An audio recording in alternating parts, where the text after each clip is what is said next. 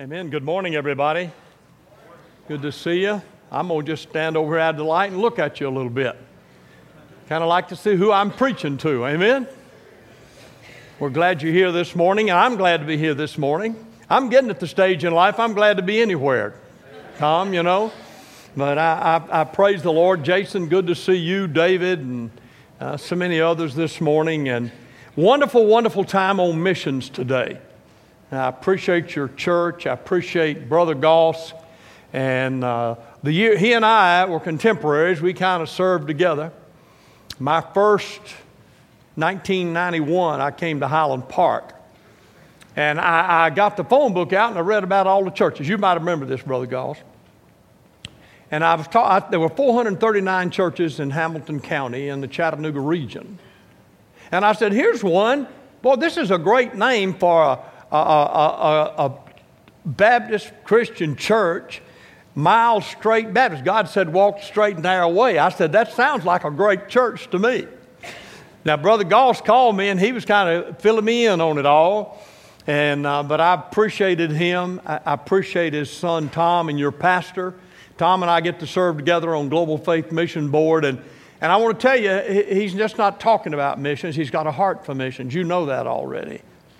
But he does everything he can to enhance other missionaries and work in their hearts and work in their life. Take your Bible now, and uh, I'm going to try to go at this, stay in the time limit that you can bear. Amen. I've seen some preachers overdo it. I finish before they do. and I hope we all finish at the same time. Amen. All right, look at your Bible if you would. 2 Peter chapter 3 verse 9. 2 Peter chapter 3, verse 9.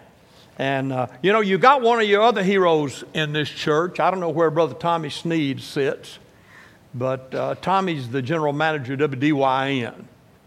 And I've watched Tommy right here. Tommy, stand up. These folks need to, they probably know who you are. But he's one of my heroes. He and I worked together for years as he's managed WDYN. Wouldn't be here today if it weren't for his dream.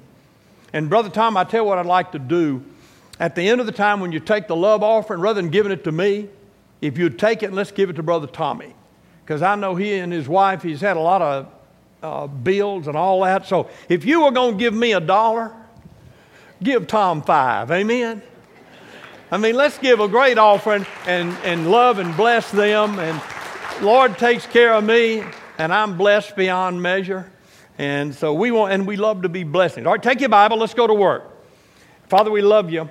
I pray you'd help me to preach. My mind will be clear on just what you want to be said, that everybody's heart will be open. We'll think about missions and evangelizing a lost world. For us in Jesus' name we pray.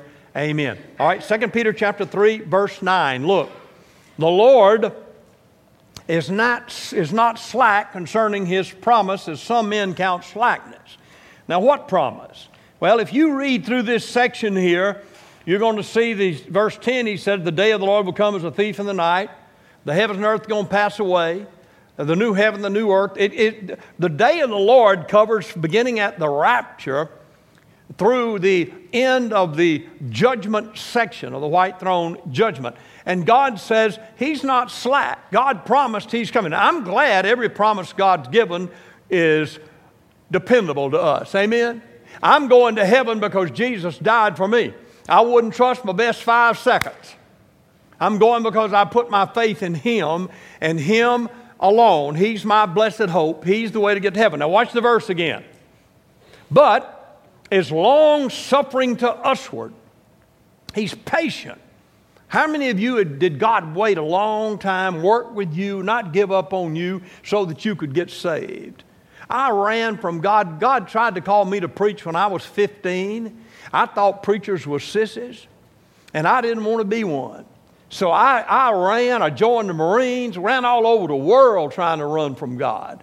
But you can't outrun God, and God is long suffering, and God patiently stayed after me and saved my soul. Why? Look at this. He's long suffered, not willing that any should perish, but that all should come to repentance. Now, look up here a minute. You may not know this, but the word missions and missionary is not found in the Bible. Not in there. It's like the word rapture. It's not in there.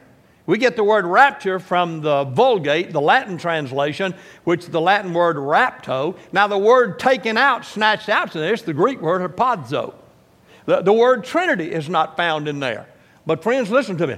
The truth of all three of these words missions, the rapture, the coming of Jesus, the Trinity is filled throughout the entire Word of God and is illustrated in the teachings of our Lord Jesus Christ. The Bible in its wholeness, in its totality, tells us of the intention of God is to save lost mankind. That's why you and I are here.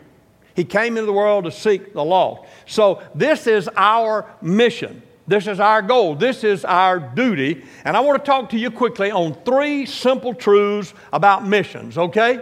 I think they're simple, but I think they're heart convicting. I think there's something to base your heart and your soul and your life on. Here's truth number one missions is the heart of Jesus Christ our Lord. When, God in heaven right now, seated at the right hand of God the Father, as intercessor before us, the passion of the Lord Jesus Christ is that people might be saved. He doesn't want anybody to go to hell. He wants none to perish, but all to be born again. Take your Bible over to the Gospel of John, chapter 4. Look with me at verse 3 and 4. Now, you know, uh, chapter 4 deals with the Samaritan woman. And Jesus is going into Samaria to sit beside Jacob's well to meet her, share the good news with her that she might be saved. Now, this woman's a wreck. This woman's been married five times already. That'll, that'll wreck any woman. And she's living with a man now that's not her husband. I mean, so she's in a mess. She's ostracized. Nobody cares about her. But I'll tell you somebody who does. It's Jesus Christ, the Son of God. God loves that woman, and she's on his heart. And he's going to make a special trip there just for her. Now, look at your Bible, John chapter 4, verse 3. He, Jesus, left Judea, that's the southern province of Israel, and departed into Galilee, that's the northern province of Israel, to walk from Judea to Galilee is 70 miles, usually takes two and a half days. Look at your Bible, verse 4. Here's the key verse. And he must needs go through Samaria. Now, there are two highways from Judea to the northern territory of Galilee. One is much shorter than the other. Devout Pharisaical Jews avoided the shorter route, kind of the straighter route, and they, because it went through Samaria about a six or seven hour walk from uh, Judea. They'd rather go all the way around, go almost out to the coast, up and back into Galilee to keep from coming in contact with the Samaritans in Samaria. Now, why did they hate these people so bad? They were the Jews that were left behind in the captivity. When the Assyrians came in and took the land, these Jews integrated with the Assyrians and married into the Assyrians, and they became the Samaritans. They adopted much of what the Assyrians believed, and the Pharisaical Jews, the typical Jew, hated them. But look at verse 4 again. It says, And he, Jesus, must. You see it? Why? Because there's a woman that's lost and hell bound, will never be saved in the place that she is unless the Savior of the world goes there to meet her. The Lord's heart is filled with a love for the lost. So much so that he even went this route among the despised people, the Samaritans, that no other Jew would go. And remember Luke 19:10, it says, here's the reason he came, here's his mission. He came to seek and save those that are lost. Look at the verse a little bit closer. He must needs go through Samaria. It emphasizes the urgency and it is passed on to you and me. Look at me we are also responsible for the souls of men and women. You and I, as Christians, will kneel at the judgment seat of Christ. I just finished a series on the judgment seat of Christ. You and I will kneel before the Lord, not give account for our sins because they've been washed in the blood and we've been saved at Calvary, but you and I will give account of our lives on what we have done with Jesus Christ. And boy, that needs to impact our hearts and our souls. Amen? He told you and I, the last commandment go ye into the world and preach the gospel to every creature. Let me ask you a question Have you got a burden for the lost? Young people, boy, you got all that energy and fire. Do you care, older seniors like me? Do you care about the souls of people? Have you got a burden for lost souls? Do you, do you have a giving heart to the lost? Man, I want to give. I want to be a giver. And, and, and I'm going to talk to you tonight when we come back tonight on, on how do you have a life strategy. Sue and I sat down, we've planned a missionary strategy with our lives. You know, my life's running out. I don't know how much longer I've got. I, I read in the paper people younger than me dying every day. And, and, and I'm in the last quarter. I'm getting down close to the goal line. And I want to use my life while I can. I mean, I got more things that I even knew I had that hurt. Amen? Tommy, you know about that. Some of you older people know about that. You young people, you don't know about that. Man, I was a Marine. I was a national powerlifting champion. I was strong. I didn't worry about having a new body. I had a great body, could run and jump and strong. Boy, those days are past. I can jump about that high if I'm careful. Help us, Jesus. Amen. But you know one thing I can still do? I can still tell people about Jesus. I can use my life for the glory of the Lord Jesus Christ. Let me ask you another question. Do you participate in the mission ministry of your church? Every one of you, nobody ought to walk out of here this week without making a faith commitment. I'll talk to you about it in a minute, a faith promise, just a moment. See, God has only one only begotten Son, and God made him a missionary. God said, I'm going to send you, son, from heaven here, and I'm going to send you into the world to seek and save the lost. And God has a plan for you, whoever you are, wherever you are, to be a missionary. So to be like Jesus, we must go. In Mark 138, he said this. They were in one town. He told his disciples, Let us go into the next towns, that I may preach there also. Listen to this. For therefore I came forth. I had two of my college buddies call me, Joel Hughes and Charlie Melvin. Uh, Charlie uh, was a captain in the Navy, a chaplain. Joel, a, a, great evangelist preacher. And they called me and said, David, we need you out here. We want you to come preach for us. Brownsville, Texas. I said, All right, I'll come. They said, We're going we're gonna send you a ticket. I said, No, I'll get a ticket. No, we're going to send you a ticket. I think they thought I may back out once I found out where we were going. And so they sent me the ticket. I flew into uh, town, got there to Brownsville. They met me, and I said, All right, where's the church? Uh, they said, uh, You know the reason we wanted you here? I said, No, preach. They said, No, we needed a Marine.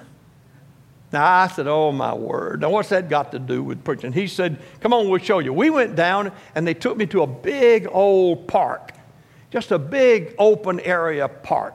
Uh, and Brownsville, Texas is right across from Matamoros, Mexico. They were, this park, the police didn't even go in this thing at night. I mean, they're out there buying drugs, selling drugs, doing all kind of stuff. And they said, this is where we felt like God wanted us to minister. And we thought you'd, so we went out there and look, they had built a box about like this. This, this. I think that's a speaker box, right? About like that speaker box. Had a little step to get on it. So they said, there it is. And there's people spread out all over that thing. They're sitting there and smoking marijuana and laying out in the grass and just doing nothing. They said, go ahead.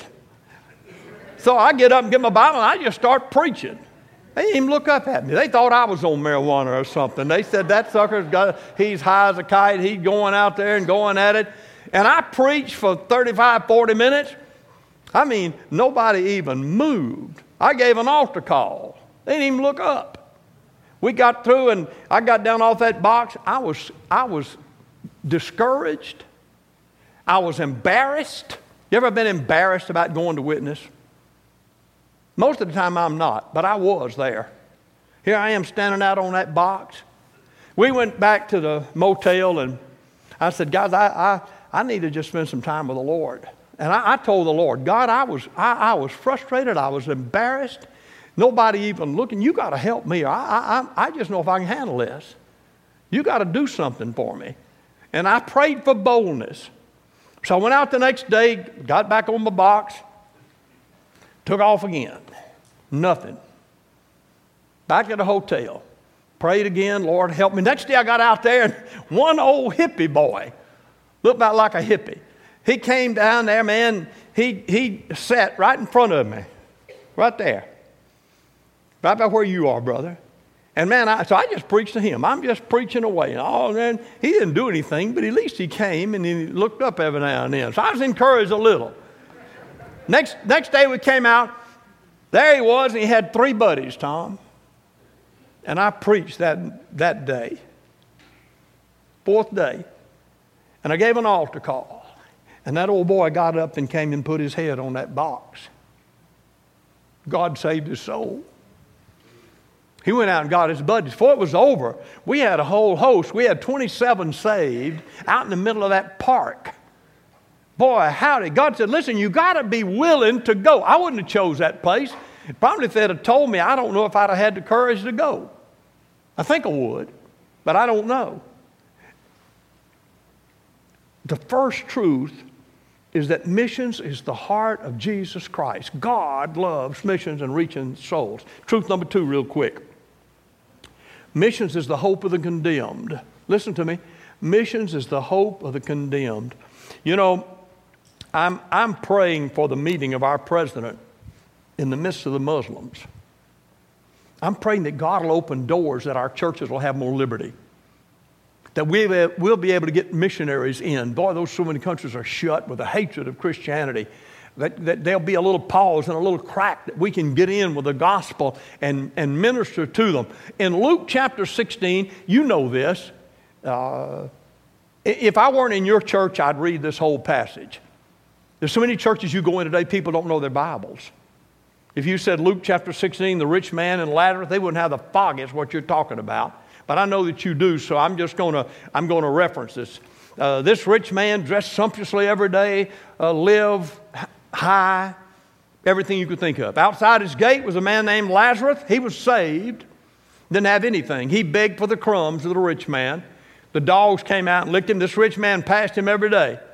Lazarus died, and the angel took him to Abraham's bosom. That was paradise. The rich man died, and the scripture says he opened his eyes up in hell. Hell's still real.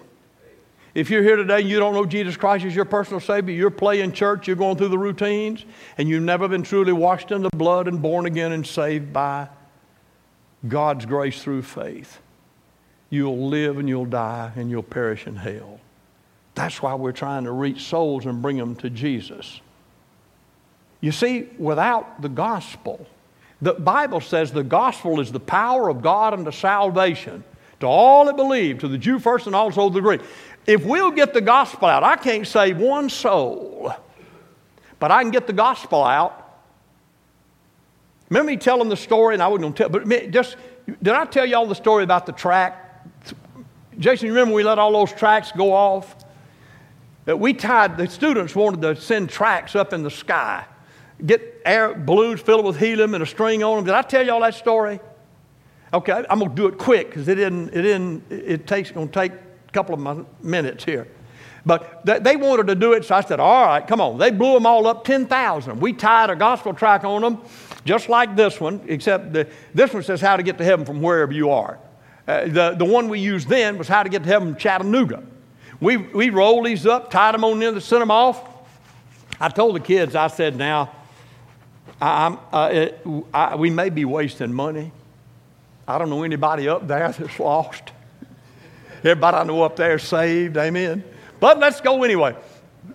We turned them loose. It was the prettiest thing you ever seen. Went and had breakfast in the dining room, turned them all loose out in the street, 10,000 of them. They're just going up like a great cloud. I'm thinking, what if they go in uh, flight pattern and suck them up in a plane and crash and kill everybody. What have we done? They're going to sue us all. Anyway, but one went to Resaca, Georgia, nearly 200 miles away. And, and it, the helium came down. It took a couple of days, but the helium let it down. It, a farmer was driving in his tractor. He was praying, What do I do? How do I get saved? He got out of his tractor, put it in neutral, went out in that plowed up dirt, picked up that thing, unrolled that track, looked at it, read the gospel plan, knelt in that dirt. and was saved. And God had him send it to me. It's in my office right now, hanging by my desk. He wrapped it, he popped the balloon, wrapped it up, mailed it back. I called him. I said, Did you really get saved? Oh, you have little faith. Did you really tell? And he told me his story. Another man was out squirrel hunting. Saw the balloon, shot the balloon. Must not have been finding any squirrels. You, anyway, he, he got saved too. The gospel of Jesus Christ, if we'll get the gospel out, the gospel will impact the hearts and lives of men and women. Amen? Man is helpless, hopeless, and hell bound. Many unsaved don't realize this, most of them. Many Christians don't realize that truth. But there are those people who are in hell already that believe it. Listen to this man's statement in hell. Then he said, verse 27 of Luke 16, I pray thee, talking to Abraham, I pray thee, that Father, that thou would send him, Lazarus, to my father's house, for I have five brethren, that he may testify unto them, lest they also come into this place of torment. Man, he wanted them to hear the gospel. He pleads for his family. He's got a burden now. Have you got a burden? Have you got a burden for souls? That's what Miles Straight Baptist Church is all about. Let me read you a quick poem, A Voice from Hell. A guy wrote this off of this. Listen to what he says. You lived next door to me for years. We shared our dreams or joys or tears. A friend to me you were indeed, a friend who helped me when in need. My faith in you was strong and sure. We had such trust as should endure. No spats between us ever rose. Our friends were alike, and so our foes. What sadness then, my friend, to find that after all you weren't so kind. The day my life on earth did end, I found that you weren't a faithful friend. For all those years we spent on earth, you never talked of the second birth. You never spoke of my lost soul and the Messiah who'd make my life whole. I plead today from hell's cruel fire and tell you now my last desire. You cannot do a thing for me, no words today, my bonds will free. But do not err, my friend, again. Do all you can for the souls of men. Plead with them now, quite earnestly, lest they be cast in hell with me. Have you got anybody you missed? When I was in the Marines, I had a good friend, Tony Ibbison, from up in Michigan. I wasn't saved then, I was lost. Night before Tony was killed, we were sitting in the barracks, and Tony said, David, you got a Christian family. What are you going to do with Jesus? What are you going to do about this eternity stuff? I said, Tony, I don't do anything. I'm going to live my life and worry about it later. The next night, Tony was killed. I remember today, it still haunts me. I remember today going out and the medevac coming in, and Tony laying on that stretcher, his eyes and mouth open with such shock. Now, I thought later on in my heart mind, I said, just the shock of death. If I had been a Christian, I could have said, Tony, I'll tell you what to do, and I'd have led him to Christ. Have you missed anybody? Are there people that, like this man, are going to be lost? And you have a chance to tell them, oh, God, help us to be sensitive and conscious of the souls around us so that we are missionaries. A story is told of an agnostic professor, like so many in America today, who visited the Fiji Islands.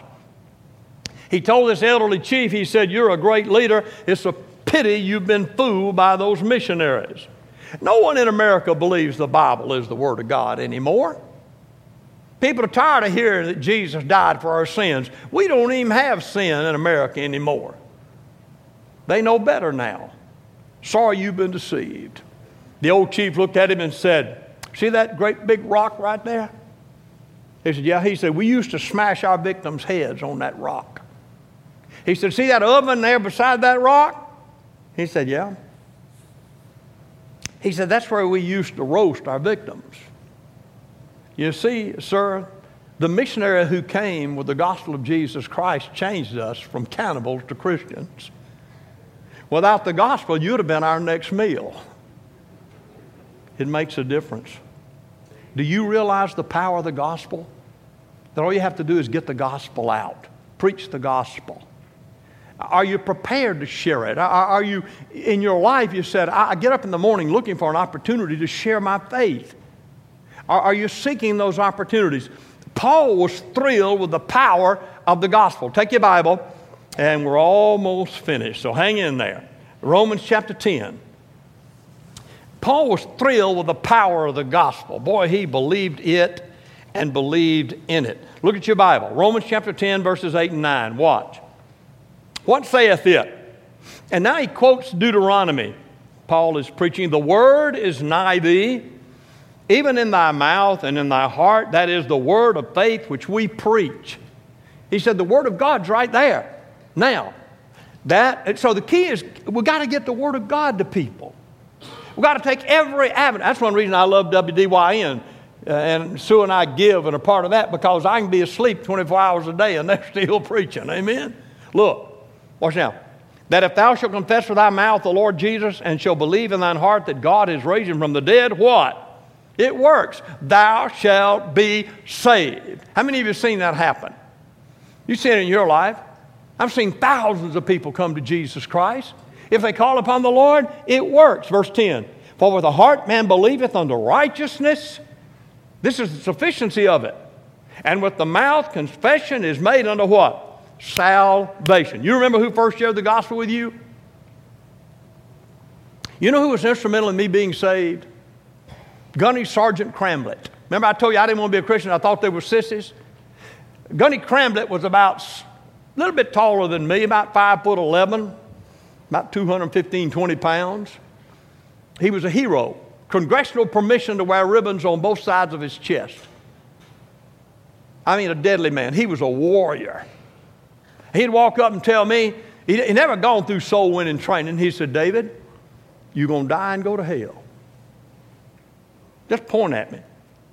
You know you ought to be saved. You're going to die and go to hell. He didn't take me through the Romans Road, EE, faith, nothing. Just point, I hated it. I, didn't hate him. I hated to see him coming. I wanted to get away from that man. I knew it. He's going, David, come here. What? You going to go to hell. My word, would you quit that? Here I'm over here in Vietnam, somebody's going to kill me, and you saying I'm going to hell. But he wasn't a sissy. I knew that man wasn't a sissy. And that word of God just kept rolling on my heart and on my soul and on my life. Can you remember who told you? Somebody loved you enough, brave enough, bold enough to confront you lovingly? Can you remember the impact on your life? It changed me. It changed my life. Listen to me. Paul was troubled by how people would hear the gospel.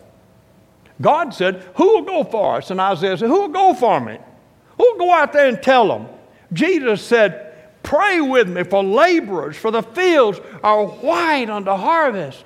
And then he said, As my Father has sent me, so send I. As my Father sent me, I'm sending you. You.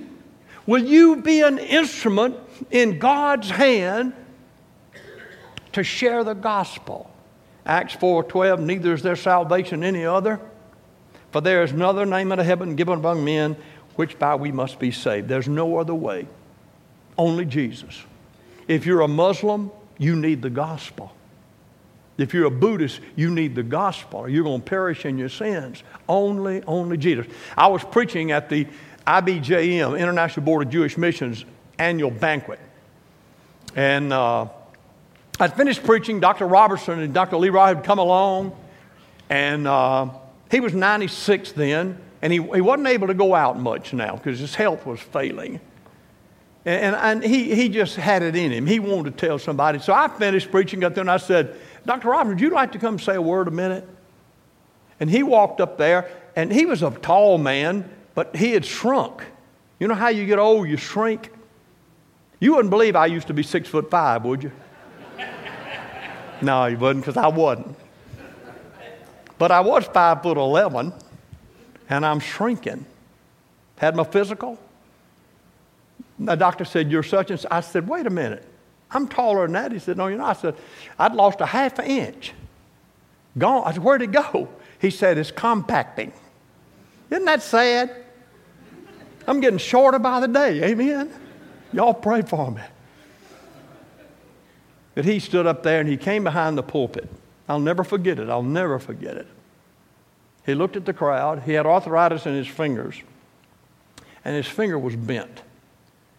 And he pointed out at the crowd. It was real quiet. And he looked at the crowd and he said, Hell. Hell. Hell. People are dying and going to hell.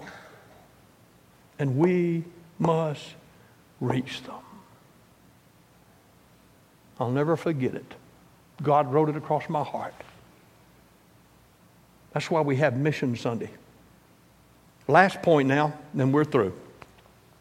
Missions, missions is the heart of Jesus Christ. Missions is the hope of the condemned. Missions is the health of the church. You want your church to be healthy and strong and vibrant? The last command of our Lord, as we said before, go and preach the gospel to every creature. Only as Miles Straight Baptist Church fulfills her missionary obligation does she justify her existence. God read. Says so many churches across America quit preaching the gospel, quit standing for the Lord, quit seeking souls. They're, they're, they're not worth anything to God. They're not doing what God told them to do. Our existence is evangelism, missions. It begins with our families, with our neighbors, with our job. Not just the foreign field, Acts 1 8, Jerusalem, Judea, Samaria, all, the uttermost part of the earth. Your community, your city, your state, your nation, and around the world. Listen to me, this is our mission mandate. See the need this morning. The fields are literally white on the harvest. Our, our country's in such terrible shape. We need the gospel so desperately. God needs you, every Christian, every witness. We need to pray for more laborers. I pray for laborers every morning. I, I pray for your pastor four times a week. He's on a list of pastors I pray for. I pray for him every Saturday in preparation. I pray for you every Sunday morning that God will bless you as you preach. I pray for you on Monday that you'll recover and be refreshed and be encouraged. A lot of preachers are discouraged on Mondays. Maybe had a hard Sunday and all that. And I pray for them on Wednesday night. We ought to be praying for the labors, for the resources, for souls. And then we need to go. Look at me. You need to have a personal missions plan a personal strategy of your life. You're worried about your investments and investment portfolio, you ought to have a spiritual portfolio because that's what's going to count. Amen? The church that doesn't evangelize will fossilize. God cannot do his work without you. Listen to that. Don't hinder the will of God. A couple of questions, real quick, and we'll close. Where are you involved in the mission ministry of Miles Straight Baptist Church. You ought to be able to identify a spot in your heart, in your ministry, in your life. Have you made a commitment to give each week to the missions offering? At Highland Park, we had the Sunday night offering and the Wednesday night offering with the missions when I was pastor there. Faith missions is this listen, you go and get on your knees before God, and you ask God to tell you what He will give to you to give to Him for missions. And when you pray over it, the Holy Spirit witness to you, look, I want you to give so much. Then you put that on there and you begin to pray that God give it to you. And you watch for it, that God will give it to you. God will have people walk up and, and, and, and give it to you. We were invited to Argentina. The tickets are pretty expensive over there, back and forth and all that. And I, I told the guy, I said, you pray with me that God will provide it, and I'll agree to come. That's like faith, promise. Lord, I promise you I'll go. You give me the resources to go. Had a man call me, a businessman in Atlanta, so she come over and eat lunch with me. I said, all right, drove over. He said, I don't know why, but God's burdened me to give you this check. It was enough to pay for those tickets. That's what faith missions is about. Faith in God. You promise God if He gives it to you, you will give it to Him. Amen? I could have said, Whoa, look at this a check for several thousands of dollars. I have been blessed. It wasn't for that, it was for missions. Amen. Do you, do you pray for your pastor, your staff, your missionaries, the outreach of this church every day? I mean, every day that God would bless. Panther Creek Bridge, you ever heard of it? I know you haven't. It's in western Kentucky. It was built during the recession in the 30s. Beautiful, beautiful stone bridge. It's just the most impressive thing. Only thing about it, it's no use because there's no road that went to it. No road to it, no road from it. It's no good. It's no use at all. Maybe you can go out there and take a picture of it, but it's not carrying any traffic. The church that doesn't go with the gospel, the individual doesn't go to the gospel, is not being used as should for the Lord. Jesus Christ alone can save the world, but Christ can't save the world alone. He needs a witness. He needs you. Coca Cola is everywhere. Their motto is this think globally, but act locally. Think worldwide, but start right here.